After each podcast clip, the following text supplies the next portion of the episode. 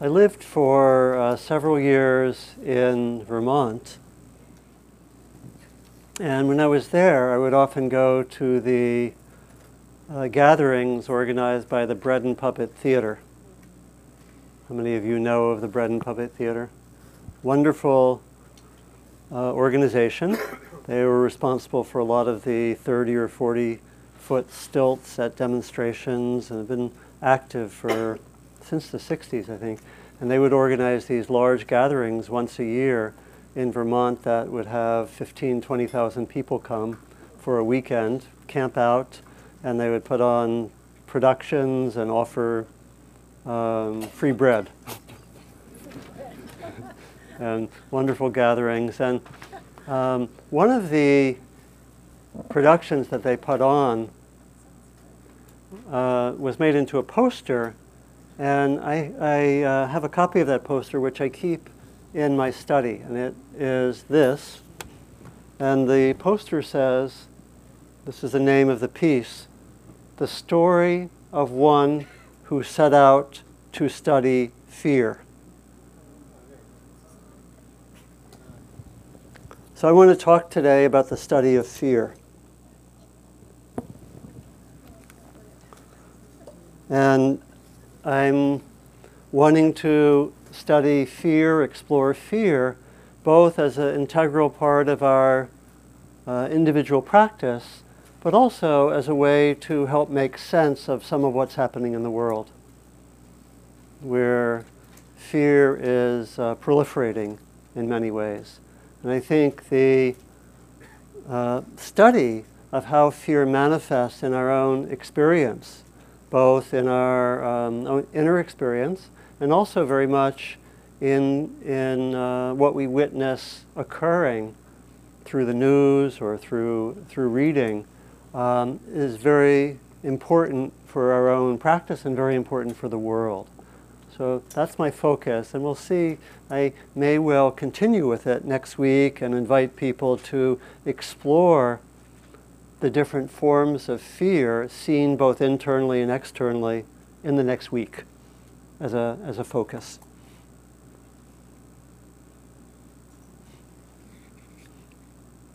And I think I hardly need to mention some of the large scale events that arouse fear, whether it be uh, uh, terrorism or racism or climate issues. Those are the the big ones, right? You know, financial issues and so forth. And what I want to do is really, I think, I think look at uh, two main questions. Uh, what, first of all, what is fear?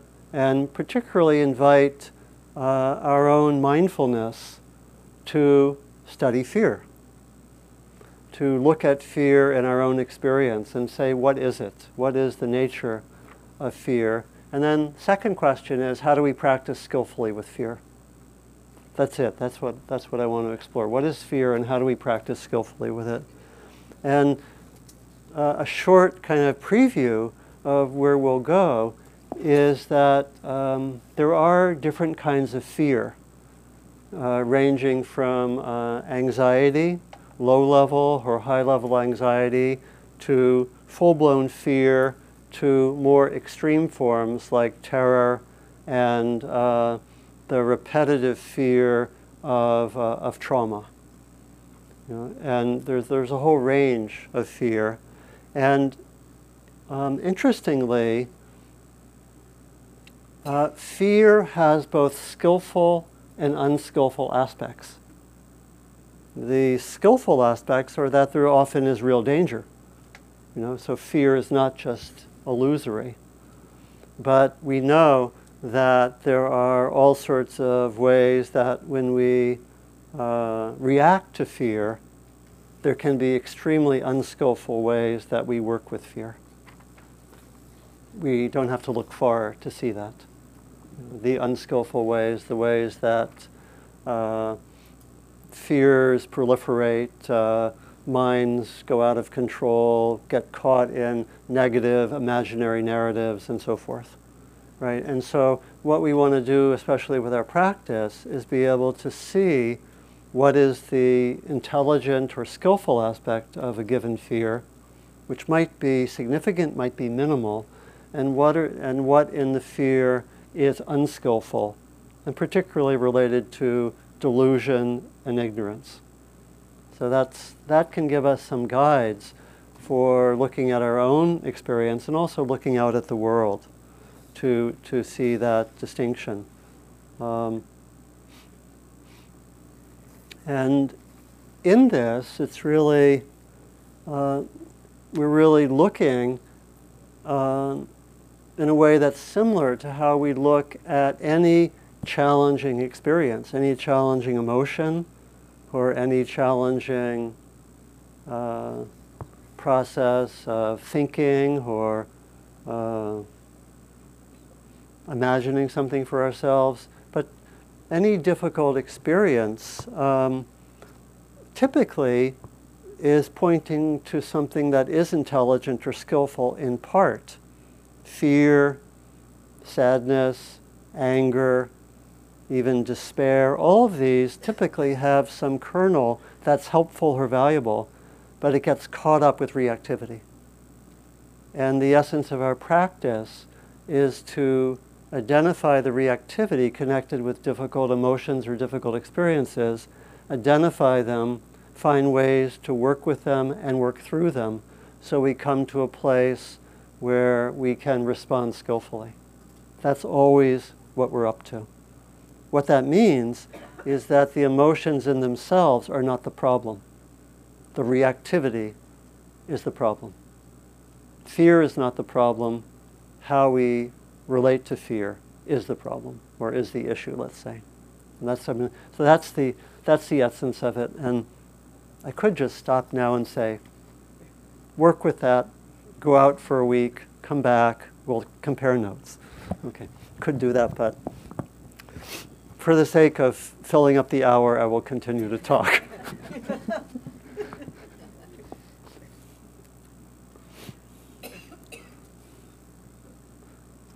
So even I think when we're not aware of fear, it's actually pretty big in our lives because there are all sorts of fears beneath the surface, fears that are unconscious. Um, and it's, it, is, it is a very central uh, part of our practice. And I could just uh, start, you know, as, in a kind of survey way by asking, um, what are we afraid of? You know, the, we're going to be especially paying attention to the process of fear, the inner experience of fear, what it's like. But it's helpful to name what we might distinguish from the inner process, that is the object of fear, what we're afraid of. Let me just ask, and I'll, I'll repeat these. What, what are we afraid of? Death. Death. Let's, let's go sh- not so quickly with this. okay. So, so death, it's a, it's a big one. Any, we all can relate to that, right? Uh, being out of control. Disruption of life. Disruption of life. Loss. Loss. Failure. Failure. Life? Not being loved. Not being loved. Not fulfilling my destiny. Not fulfilling my destiny. My son's future. My son's future, yeah. Vulnerability. Vulnerability. Floodwaters. What's that? Floodwaters. Floodwaters, yeah. Drought, Drought actual physical uh, circumstances, yeah. Illness and pain, yeah. ISIS. ISIS, particular groups, yeah. Donald Trump. Particular individuals. Uh, one that was mentioned is, uh, is Donald Trump, and, and there would be, I don't know how well represented other views would be in this room, but other people would have different views, right? Uh, some, if, if you were broad, if your response was broadcast in a Donald Trump rally, they might be fearful of you. uh, no, they would just be hateful. Just hateful, right? They, I think you're right. Uh, Others, please. Violence. Violence, chaos, yeah. Yeah. Embarrassment. Embarrassment, yeah. Uncertainty. Yeah, embarrassment actually, of course, when people do surveys, what is the most central fear that's named on surveys of what people are actually afraid of? Public speaking, what I'm doing right now. I am engaging in the most fearful activity known to human beings and covering over my trepidation as skillfully as possible.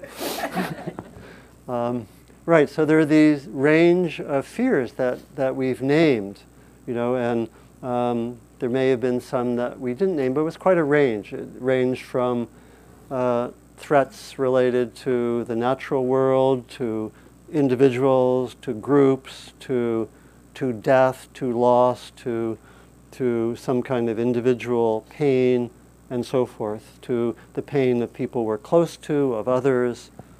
And um, I think this is, this, is, this is accurate.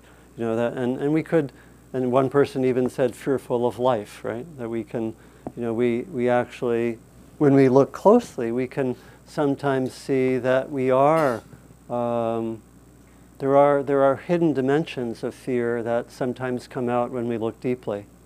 You know, I know in some of my own uh, history of practice, it was surprising to me at a certain point to see, and this was when I was, uh, think in my 20s and 30s, I saw that I had a whole set of conditioning where I actually was afraid of the future and I wanted to control the present. And some of you may, ha- may share that conditioning. You know, there was a lot of wish to control things. And it was actually, when I looked closely, there was actually a fear almost of the unfolding of experience, right? It was kind of shocking to, to see that in my own being. It wasn't that that um, manifested on the surface, but when I was very quiet and I looked carefully, at a certain point I saw that. Right? It was very, um, very striking, you know, and we, and so there are, there are more obvious levels of fear and there are more hidden levels of fear you know, that, that we have in our own being that will surface sometimes with spiritual practice, sometimes with particular uh, catalysts or stimuli. You know, and we, we have in many cultures really support fear in different ways. You know, we could say that in many ways our culture, like many cultures, is a culture of fear there are many things that are, you know, that, that support us. You know, I don't know. I, my mind goes to just thinking about how the news is presented, right? It's like, uh, you know, it's like, um, I don't know, like people who, I, I live in Berkeley and go into Oakland all the time, and people who don't live nearby, you know, say, is it safe? Right? And have th- things in their mind related to Oakland in part because of the news and the media, right? We, we know that. From Aung San Suu Kyi, the, uh, now the person who seems to have um, had her party win the election in Burma, you know, the, the great uh, champion of democracy in Burma and, and a very dedicated Buddhist practitioner. Um, she says the only real prison is fear and the only real freedom is freedom from fear. Yeah. And we probably could qualify that by saying the, the, the uh, prison is being caught in fear, and the freedom is not being caught in fear in different ways. And one of my, my favorite lines from uh, the poet Yeats, he says, To look at oneself unflinchingly takes more courage than a soldier on a battlefield. So we actually need a lot of courage to look at fear, interestingly.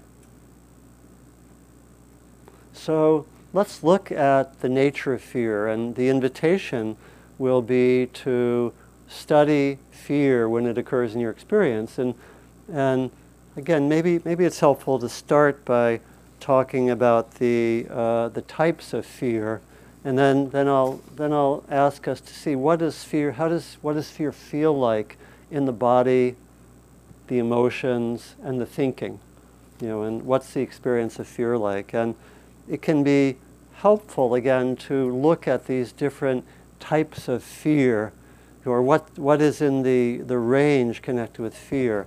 This will help, you know, naming these I think can help us to have the intention to see uh, what is there in our own experience in the next week, ranging from anxiety, you know, what does anxiety look like? The small anxieties, the larger anxieties, the anxieties, what's there? What's, what happens with our body? What happens with our minds? What happens, the anxiety of whatever, not being at an appointment on time, fairly ordinary, low level? What are, you know, what are higher anxieties? Are, are there anxieties we carry with us a lot of the time?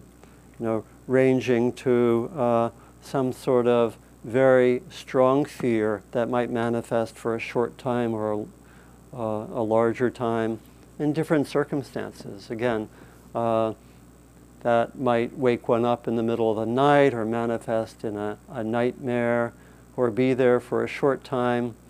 My mind goes to being at the dentist. and, you know, I, I, I uh, um, historically, personally, for me, dental work has been my main link with mortality, and and you know my I've had enormous amount of dental work, and I've twice had orthodonture, you know, and I had I had orthodonture as a teenager from age 13 to 18. That was rough to be a teenager with braces for, you know, probably a lot of my personality can be explained by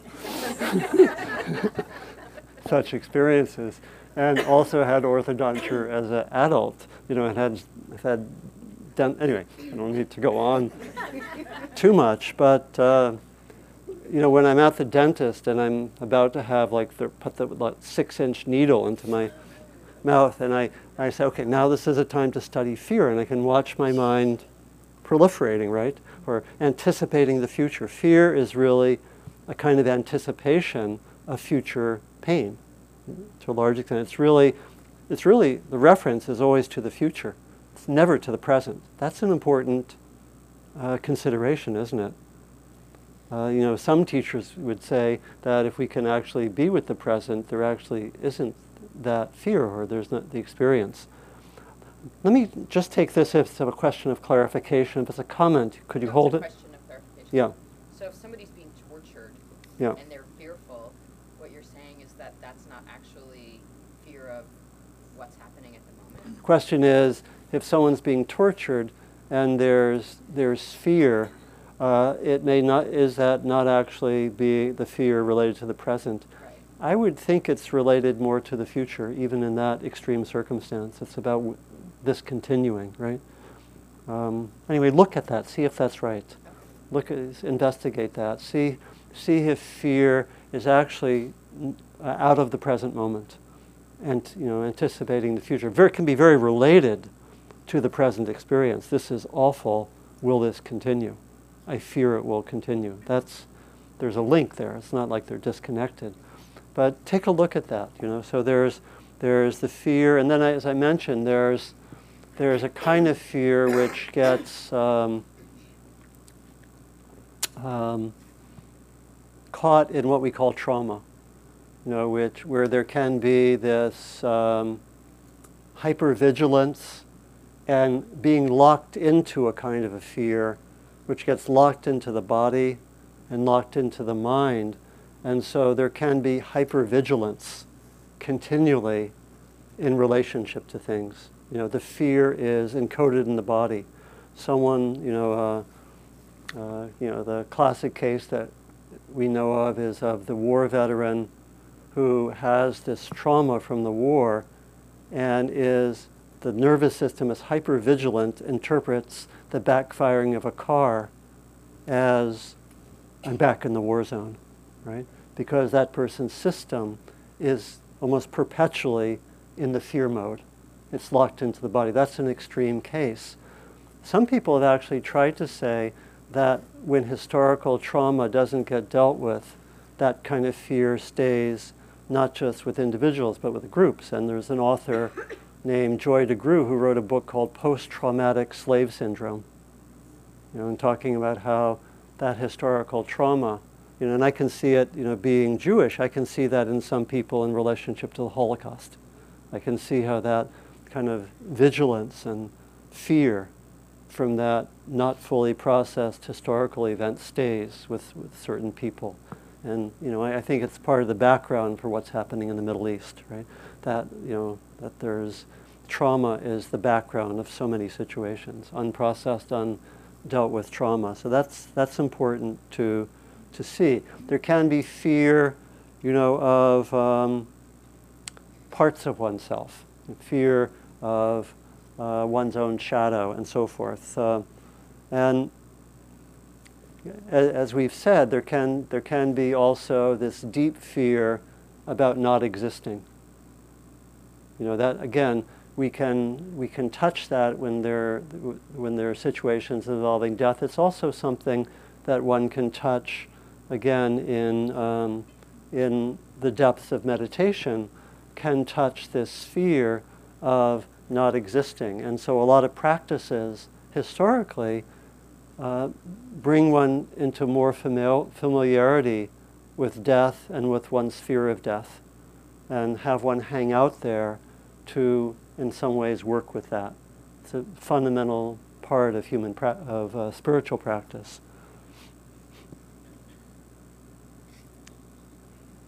And just the there can be also the, even this fear of things changing, fear of impermanence again can arise. The fear of things changing. I remember once I had, I had, uh, this was one of my uh, dental surgeries. Uh, about 20 years ago, I had my, um, essentially my jaws were taken apart because I had my mother's like upper jaw and my father's lower jaw, possibly vice versa. And, and um, this was at the end of another period of adult orthodonture, and my jaws were taken apart and I had general anesthesia. And when I woke up, I was in an altered state. I was in an altered state for 10 days, you know, and I was, I alternated between fear and love. Pretty interesting. There was, but there was like this fear. Everything is fragile and impermanent. And I was totally tuned into that perception. Everything is fragile and impermanent. And then the other side of that, it deserves love. I was in this very powerful ultra state coming from looking into, you know, our own fragility. It's part of, part of looking into fear. So that's kind of the backdrop, this range, you know, from anxiety to trauma. It's, it's, it's, it's a broad range in terms of fear. So what, what, what happens in the body? What do we notice when there's fear or anxiety in the body. We want to study that. We want to get to know what's it like in the body. What would you say? Again, what, what, what occurs when you contemplate a situation involving fear? What's, what's there? Constriction. Huh? Constriction. Constriction, maybe tensing, right? What else? Nausea. Can be nausea, right? Can, can be nausea when, there, when there's fear. For me, it's a stomach ache. Can be a stomach. Can be stomach. Most of us, well, I think all of us, localize tension and stress in certain parts of the body. For some, it's the stomach. For some, it's the head. Maybe some the chest, and so lower back, and so forth. Right. So we want to. This is part of studying fear, is to know how it manifests in yourself, and know that, you know, know that these um, physical signs are there. What else? How does, else? What do you notice on a physical level with shallow breathing? Right. Yeah. Huh? Dry mouth, yeah. And of course, there's adrenaline, right? That, you know, with some fear, kinds of fear, it's like the, you know, the evolutionary development is to mobilize our energy to face the threat, right? Right? And that has, again, that's part of the intelligence there that can be there with fear. Of course, if we're continually mobilizing energy and the threat's not really there, as it would be in the case of trauma, it's extremely debilitating you know, and confusing. So what else? What are some of the other physical? Sleep disturbances. Can be sleep disturbances. May be very hard. Anxiety manifesting. Yeah. What? Hard to think. Hard to think, right? Yeah. Yeah. Yeah, lack of focus. Well, let's let's stay with the, anything else on the physical. I'm going to come to thinking because that's actually yeah very. That's actually where we can actually have significant intervention. Heartbeat, right? Yeah. Not, not being in my body. Not being, maybe not being in the body, right? Like going, just going somewhere, going into uh, imagination or just going into repetitive thought loops, right? So not actually not being with the body. And there can be also some, you know, with, uh, you know, the typical um, sort of in, inbred uh, reactions to fear would be typically fight, flight, or freeze, right? So there are going to be physical manifestations of all three of those. You know, there's going to be sometimes aggression coming up uh, with the fight. There's going to be, uh, you know, a wish to get out, which could be mentally just to get out of the situation. And there could be freeze, which would manifest in some kind of paralysis, some kind of frozenness of the body. Also could be of the mind, just kind of a shutting down. As with animals, you know, animals in the wild, when the gazelle is, is caught by a cheetah, the gazelle goes into complete frozenness, right? Shuts down, as it were, plays dead, plays possum, as we have the language. And that is, uh, that is uh, from the point of view of uh, skillfulness, that can be very skillful because the cheetah may say, oh, this animal is dead. Or may say, it's dead, I don't need to attend to it. Look somewhere else, and the gazelle leaps up and goes away. So it, it has, it, there are advantages, you know, for all that. And again, what, what are the, some of the manifestations in terms of our thinking? You know, you were mentioning that we, we go out of our body, we get caught in maybe repetitive thinking. Now, I'm, I'm saying all now, when we, especially when we look to thinking, we, here is where we want to bear in mind both our own experience and the news, because we'll see a lot of these phenomena playing out in the public. Yeah. Catastrophizing, right? Going to narratives of catastrophe, right? Worst case scenario, fixating on them can be the case with fear. What else happens with our thinking? Yeah.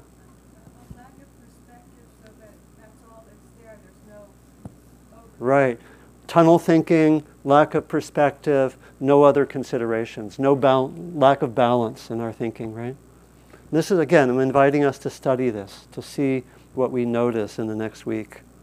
Well, we, we can also go towards addiction, which is like, I don't want to think about it, so I'm going to buy more stuff or drink more. Yeah, we, there can be a kind of, uh, uh, this, is, this may be uh, partly with the thinking, partly with the behavior.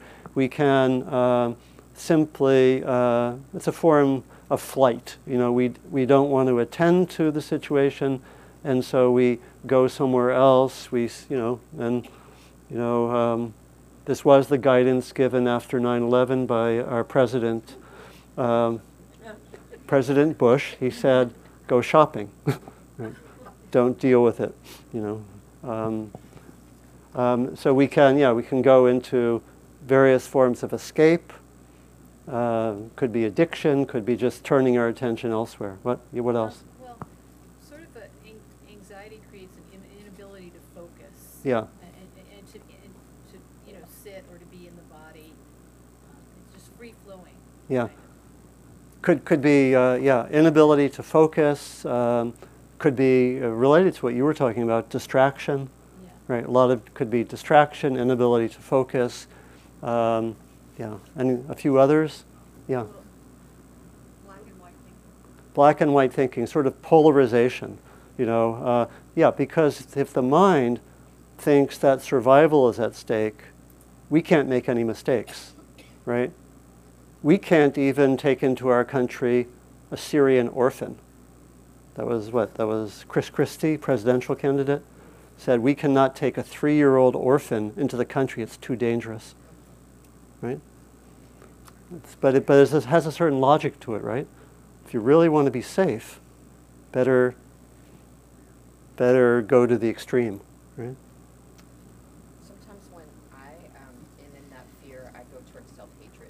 So in the fear, there can be at times self-hatred. Certain types of fear could play on um, maybe pre-existing tendencies, self-hatred or blaming others and so forth. Maybe one or two more in terms of the thinking. Inability to be decisive. Inability to be decisive for some and for others, as we were singing, uh, over being overly decisive, right, or being being fixated for that reason. Um, yeah, so th- this is what we want to look at, you and, and one of the elements of fear is uh, can be related to a model which I've often uh, taught here, uh, which is the model of how the mind tends to go towards more abstraction and doesn't deal with the actual lived experience. This is a model that you may remember that comes uh, from organizational theory. It's called the ladder of inference, and how we go further and further away from the actual direct experience. We go from the actual experience to a generalization, to assumptions, to core beliefs, and they can often, uh, when there's reactivity, we get driven towards greater and greater degrees of generalization, abstraction, can be catastrophic thinking, all sorts of narratives which can be very loosely related to any actual reality, right? Because the fear can drive us to do that. And again, we see that, we see that uh, a lot in the news. You can, you can see how that is, is happening, uh, you know, with, again, with some of the fear about immigrants, you know, saying, well, let's only take uh, Christians, Christian immigrants, let's not take any men or let's have no immigrants at all. Then we're safe, right? Then we're really safe. So there's uh, there's there's uh, and there's probably an inability. I think an inability to actually look at the situation. Um, this is from. Let me see. This is a very nice quotation from uh, Thanissaro Bhikkhu. He says this. Think of a deer at night suddenly caught in a hunter's headlights. This is an example of fear it is confused, it's angry, it senses danger, and that it's weak in the face of the danger. It wants to escape. These five elements confusion, aversion, a sense of danger, a sense of weakness, and a desire to escape are present to a greater or lesser extent in every fear. The confusion and aversion are the unskillful elements. Even if the deer has many openings to escape from the hunter, its confusion and aversion might cause it to miss them. The same holds true for human beings. The mistakes and evils we commit while when finding ourselves weak in the face of danger come from confusion and aversion. We could talk about also about ignorance and delusion, right? That that catastrophic thinking uh, is very related to a kind of delusive thinking, and fear, as it were, runs with our ignorance we don't know things. We, we, have, we, have mass, we have ignorance, whether it's factual ignorance or, or um, uh, the underlying ignorance about how the mind works. You know, and I was thinking about also about uh, these events. You know, historically in the United States, after traumatic national events, there, there's always been overreaction. You know, maybe that happens in most countries, but there's been um, you know, there's been, you know, after um, the attacks on Pearl Harbor, 1941, right? There was the internment of the Japanese uh, in camps, including not so far from here. And um, it's interesting, I, I researched this a little bit. There was a, there was a 1980 congressional commission that investigated the internment and investigated the facts of what was actually happening at the time. This was their conclusion. The mass incarceration had no relation to national security. It, this is the Congress. This isn't just some political commentator. This is the US Congress concluding there was no relation to national, or it was not done out of actual national security needs, but out of, quote, race prejudice, war hysteria, and the failure of political leadership pretty striking. So there's, there's that overreaction, fear grips, of course, manipulated politically, right? We can see that right and left. You know, where we can look at the McCarthy period or we can look at 9 11 after these traumatic events, fear sowed, you know, what was it? Condoleezza Rice said, you know, we don't, you know, we, we think that Iraq has uh, weapons of mass destruction we don't want it to manifest in a mushroom cloud in New Jersey or something, right? She actually said, you know, you know, we don't want the evidence to come in the form of a mushroom cloud in the United States, right? Totally, you know, based actually that probably could be called a deliberate falsification based on what they actually knew, right? So, so this happens, right? That after traumatic national events, there are these overreactions based on fear. Again, it probably happens in, in, in most countries. So how do, we, how do we practice skillfully with fear? How do we practice with this? And again, I'm, I want to encourage us to look both internally and externally. Read the news and say, what is, hap- what is happening? What am I noticing?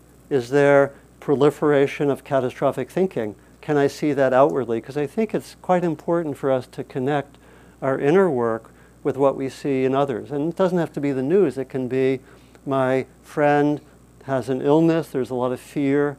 Can I see what's happening for my friend? Right? Can I notice the manifestations of fear? And again, we want to distinguish between the skillful and the unskillful aspects of fear. The skillful are that there actually can be real danger and it's important to respond, right? There actually, fear is not simply illusory, fear is part of our evolutionary uh, inheritance, right? To, to deal with things, if you know, uh, but it's that, it's the unskillful aspects which lead to um, suffering, lead to dukkha, lead to reactivity, lead to um, whatever, interpersonal or social uh, problems. So, how do we practice? I think we start uh, really by with mindfulness. You know, we want to study it, and particularly here we we can study the fear where it manifests in a workable place. You know, where we're not overwhelmed by it.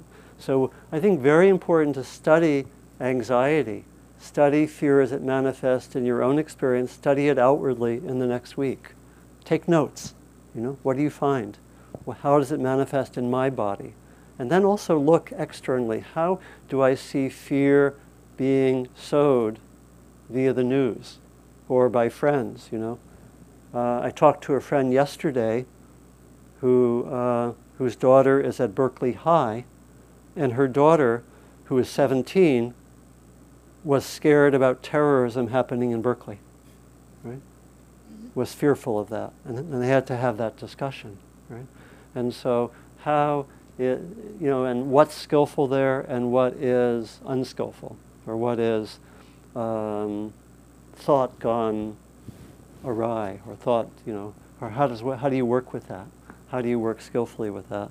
So mindfulness, being aware of the dynamics, studying fear in oneself, like like with the bread and puppet theater be the one who sets out to study fear. Um, so we want to study it, notice it carefully, really know the manifestations of fear, much like a mountain climber. A mountain climber is very familiar with fear, right? But and the fear has some intelligence, but the fear can also carry the person away. So a mountain climber is very familiar with fear and presumably the fear is there in some way, but it doesn't proliferate to the point where it is paralyzing or takes that person away. So there's fear that can be part of life, but how do we study it so we really know it so we are not reactive?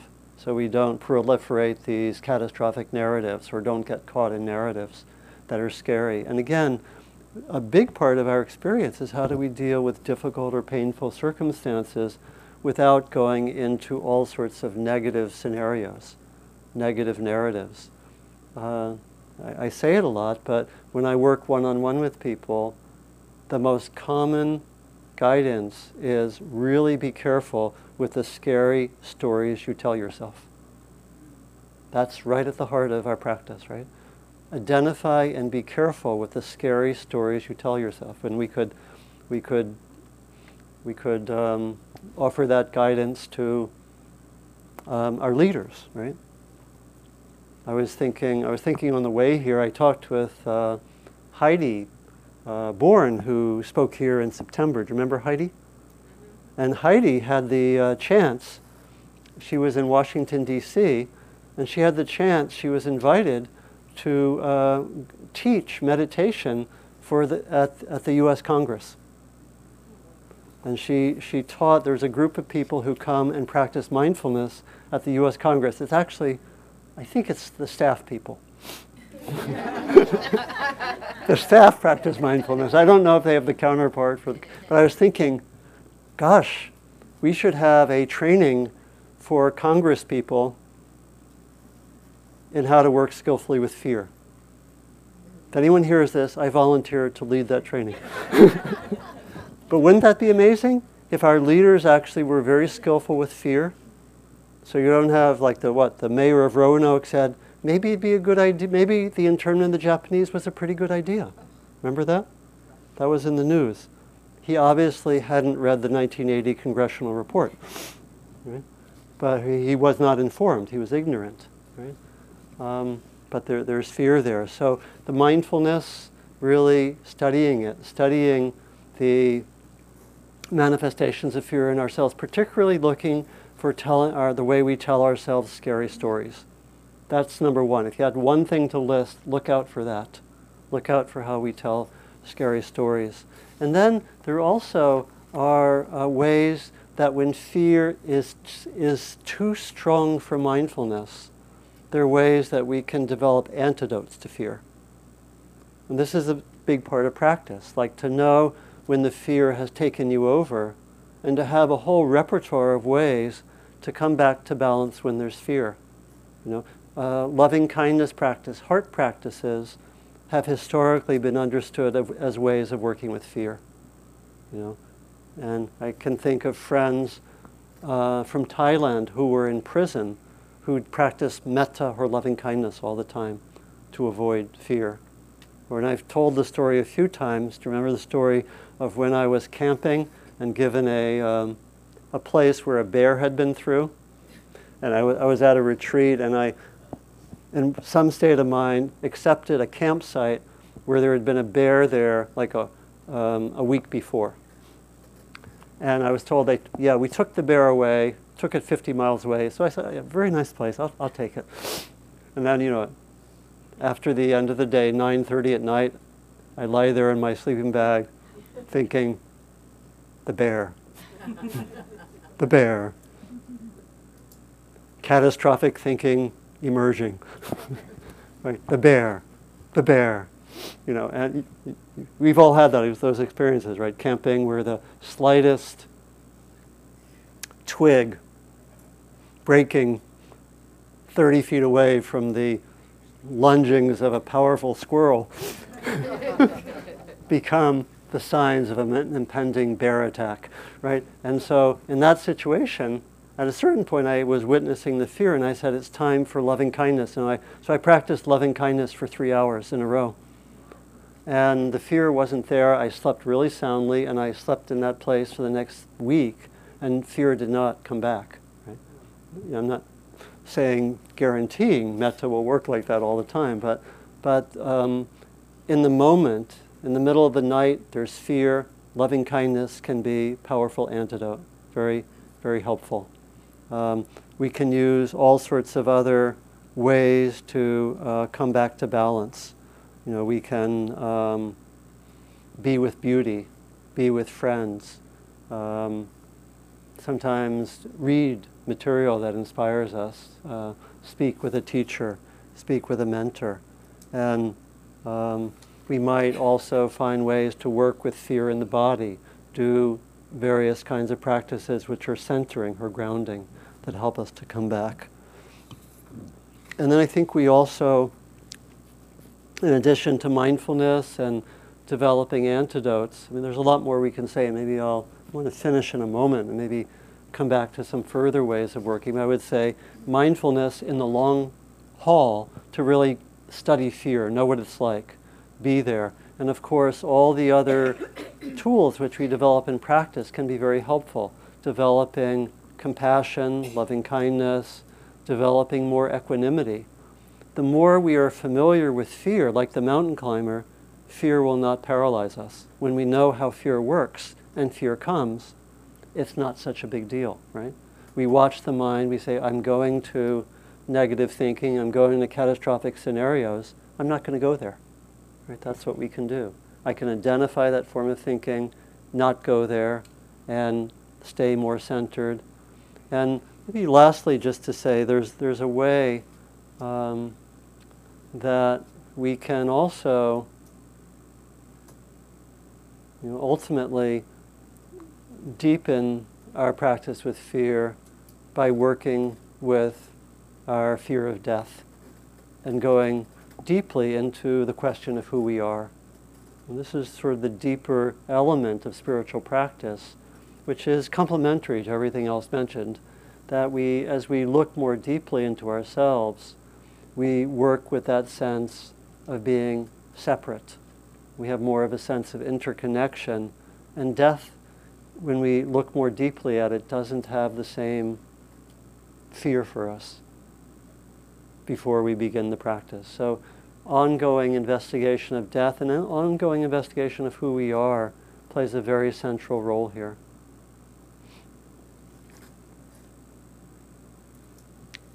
So I think there's more I could say, but let me let me end just with uh, one of my favorite little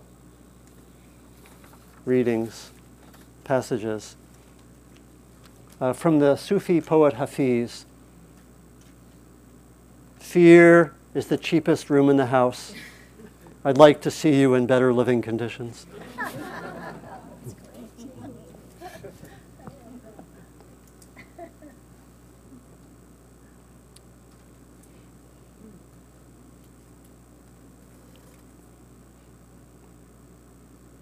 So, reflections or questions or stories? Please, so you have a lot of hands. Uh, I see at least five. Let's start with Adrian. We can go through. Yeah, let me keep your hands up so I can see everyone. Yeah, oh, a lot, a lot of hands. Okay.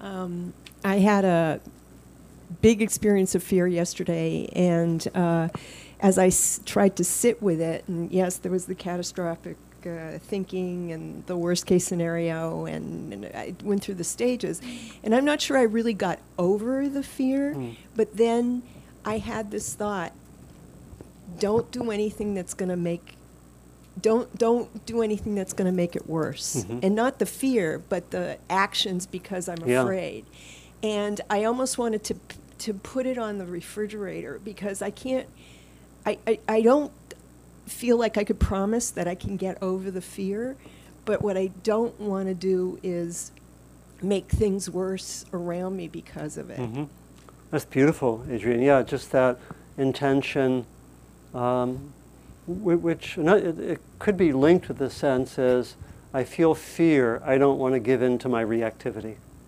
Could be another way of saying that, you know, or I don't want to make things worse. Very, you know, which could mean, oh, I'm getting reactive. I'm likely to make things work. Let, let me not go there. So I think that's very, very helpful. Yeah. Um, please, let's do. I see three other hands here, and then we go to this side. Yeah. I'm aware of a phenomenon called the self fulfilling prophecy, Yeah. which means that that which you think of is more likely to occur than Right. what you're not thinking of. And the way I try to deal with that is to substitute a different image. Yeah. So I was on a plane yesterday, and flying makes me anxious. And so as I'm flying, I'm picturing the plane landing safely on the ground, or I'm picturing myself in my car pulling up into my driveway and being home safe. So that Yeah. substitution is helpful for me. Yeah, yeah. To so to substitute an image, or I know something that I've done in some of my dental surgeries to bring that back is I I've actually go to an image which is soothing, and then when fear arises, I go to you know, and I know you know, and I know it's just happening, and there's there's no action I can take. It's to go t- to a soothing image, a relaxing, which actually relaxes the nervous system. So very helpful. Go substitute an image.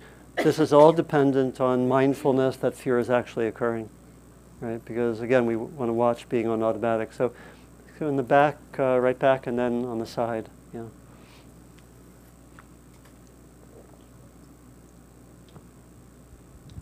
Um, you spoke uh, about three weeks ago about the reaction, and Yeah. uh, I'm very bothered by the reaction to uh, the, the slaughter in Paris. and which is a reaction to the constant bombing that we've been uh, doing in the Middle East. Um, I was working on a painting about the bombing. Working on A painting I'm working on. painting, okay. And I had a, a bombed out city in Syria at the bottom of the painting. And then I had a series of bombs that related to uh, a painting by Magritte, which is a bunch of figures falling Mm. down. And the bombs didn't feel right. So I put body parts in the bombs. And that didn't feel right. Then I put angels in the bombs. And then that didn't feel right. And then I said, why have bombs? Just the angels. And so instead of falling, they're ascending now. Hmm. So it's a series of white angels. And it's that kind of evolution in some ways that's kind of uh, uh, where, where we should be in some way. We're just reacting. We're going to go bomb the hell out of them again. And it's Yeah. just bizarre, you know. Yeah, and remind me of your name? Uh, Dan, Dan Thomas. Yeah, thanks, Dan. Yeah, so the, again, to, um, to have ways of uh, reshifting the usual model of being caught in uh, reactivity, right? And to, you know, the paint, painting can be helpful there. And to, again, to, um, you know, in the grips of fear, there's often the reaction, which can be military reaction. One thing that uh, you know, one thing that is atypical after these sort of things is actually to ask, why did this happen? Remember, after 9/11, it was taboo to ask questions like that. Right? You, right? You, you can't ask questions like that. It's actually to look at history or understand things historically or have perspective. It's um, not acceptable culturally in, in those situations often. And uh, it's because there's a, being caught in the reactivity, so how to cut through there. You know?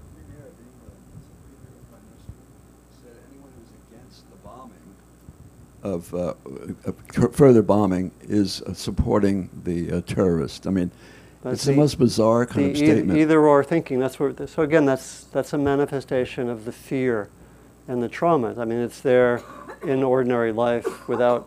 We have either or thinking all the time, but it's yeah. There you know, and that was same after 9/11, wasn't it? Either you're with the terrorist or you're against us. That was a line from 2002 or so, right? And so it's that either or thinking, not really wanting to look closely at the actual reality and you know that when and we have to watch our own minds you know we're not asking you to believe this we're asking you to investigate see if you see that in your own minds when there's fear see if you see i don't want to look at the reality here i'm just you know if we want to blame someone for something right we often don't want to look carefully at things yeah i think um, on the we had one you had your hand up didn't you Did you oh no okay okay on the so then on the right right i think right in front of you uh, and there, she had her hand up first, I think. I recently had to have an MRI on my brain. Yeah. And um, so I called my girlfriends to find out what their experience was because they had had Yeah. MRIs and they said um, the noise is terrible and you're going to be claustrophobic and all this stuff. So I decided I wasn't going to be afraid and that I wasn't going to be claustrophobic. And when I got there, um, I didn't look at where I was going when they put me in the machine. And I decided to listen to the loud noise as a pattern of music. Yeah, And I was totally relaxed that's great. and just leaned into it. And when the noise stopped, I was anxious because I had, because I was so into the Yeah. noise keeping me calm. Yeah. It was really interesting to see. So it's a beautiful, so think what I want to invite are those kind of experiments. You know, this is similar to what I was describing at the dentist, right? Mhm. There are ways you, you know, take these small things which are temporary, short term, and, and see if there's some skillful ways to work with the fear that arises, like that. Like, Yeah, yeah, very interesting. yeah. Thank you.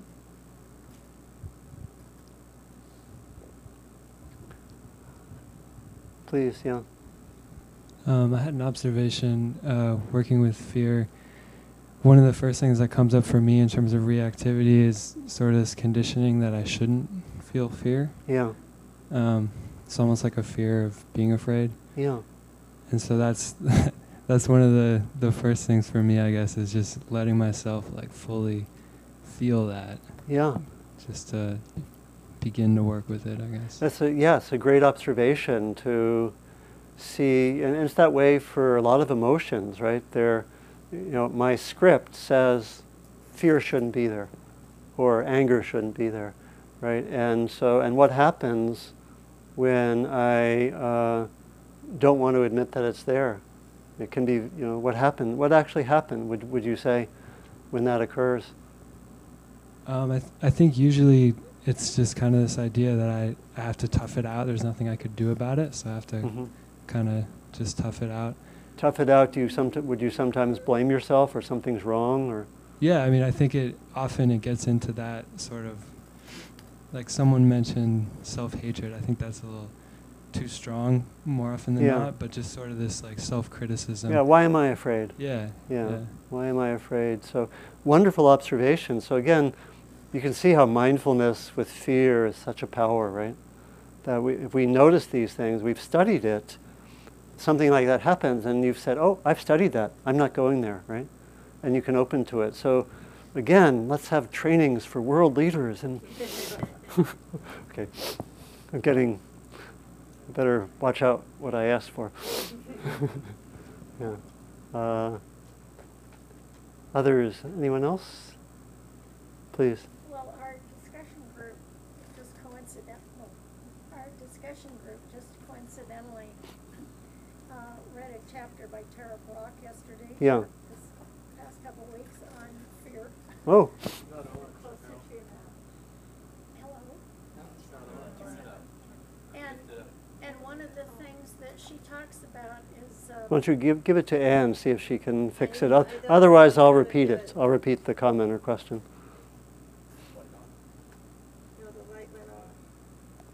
And possibly, possibly battery, but why don't you say it and I'll repeat it. Yeah. Um, so one of the things she talked about with working with it was, somebody used the phrase, was leaning into it and Yeah. sitting with it. Yeah, And then noticing as you sit with it, kind of what you were doing, everything that's happening in your body yeah, and so on. So, uh, I thought it was great today when I found out that's what you were gonna talk about. yeah, And then the other thing was, um, I wonder if there is an exception to fear always being future related. yeah, Because I'm thinking of um, experience I had one time. I was in a driving, and I was in a very crowded area, and a car was backing up, yeah, and I could see that that car was going to just sideswipe me right, right Yeah. into me on the driver's side. And so two things happened. One is I just froze, yeah, and the other is I sat on top of my head saying, "You need to move. Why can't you move?" yeah, But I couldn't. I was, and it was just. I guess it just went into that reptilian brain. Yeah.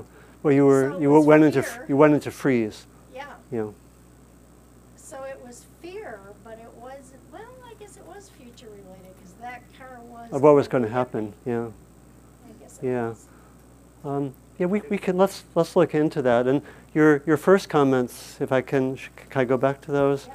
were um, related to the coincidence of having in a was it a study group, Yeah. uh, reading some of Tara Brach, uh, who's a for those who don't know her, she's she's a wonderful Dharma teacher in the Washington D.C. area who occasionally teaches Spirit Rock retreats, and she has some wonderful material. I think that I think there's probably a chapter on fear and radical acceptance, her Yeah. very good book, because she has a, a very nice phrase. She talks about the trance of fear, and it's you know which is related sometimes to this fro- the frozen quality sometimes, or the way in which we tell ourselves stories and get into a trance of fear where we're repeating the same stories over and over again, right?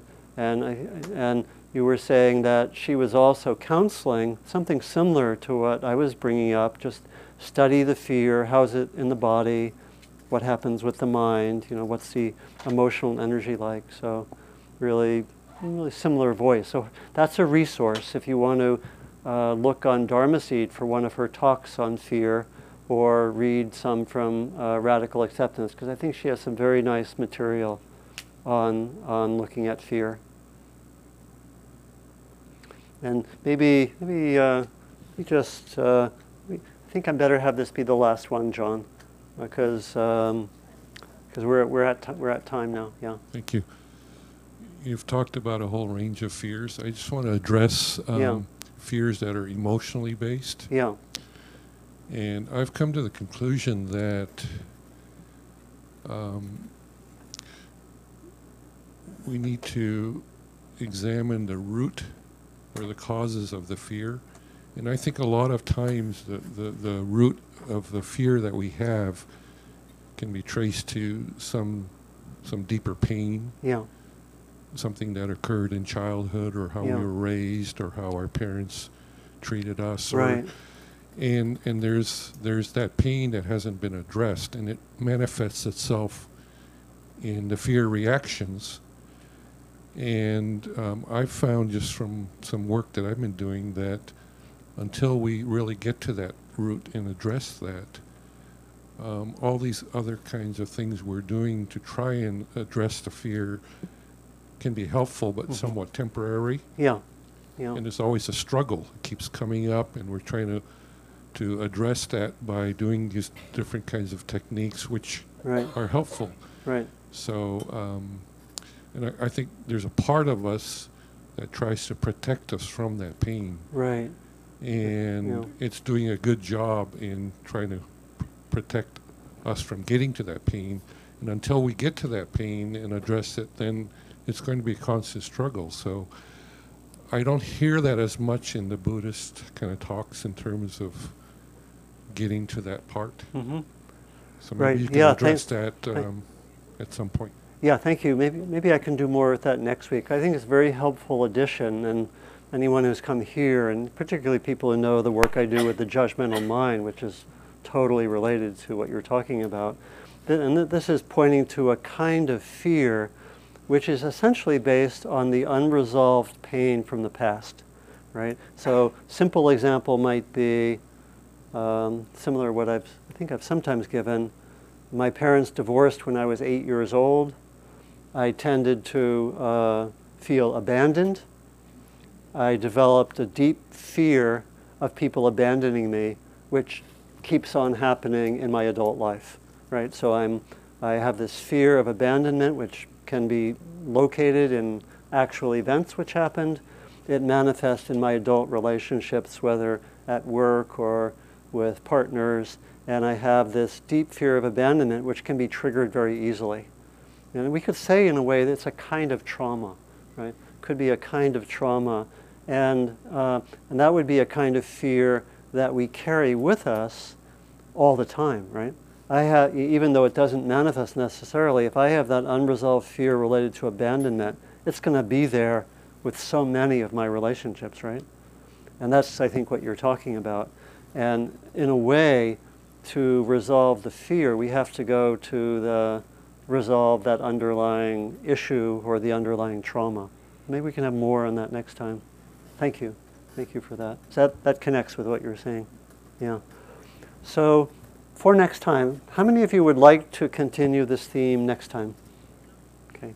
How many of you are fearful of doing it? okay. Uh, and so my invitation is uh, I will try to bring in some new aspects, but also want to give a lot of room for seeing what you find. St- uh, study for the next um, week, and maybe I can, maybe I can. I have this image on a photograph. Maybe I can send this via the listserv to people. The one story of one who set out to study fear. yeah, and um, so have the intention, maybe at the beginning of the day, to study when fear manifests in small ways or bigger ways in your own experience. Also, give some attention to how it's manifesting publicly, or maybe in could be in a work situation, or how it's manifesting in other people, basically, whether publicly or in a work situation in a family. Just study it. See what you notice. Again, study the way it is in the body. Study espe- especially the uh, proliferation of thinking, and you can add that piece that John brought up about seeing in your own experience to what extent are the fears rooted in past material which still needs more attention? You know, which again is true both individually and socially. So um, let's finish by let's each set the intention for how you know what you want to um, intend coming out of this morning.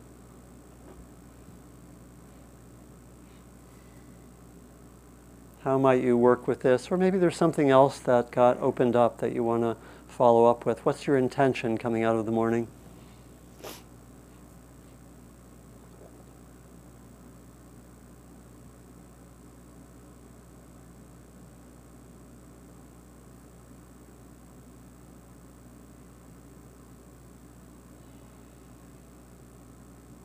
We close by remembering that we practice uh, ultimately for the benefit of all.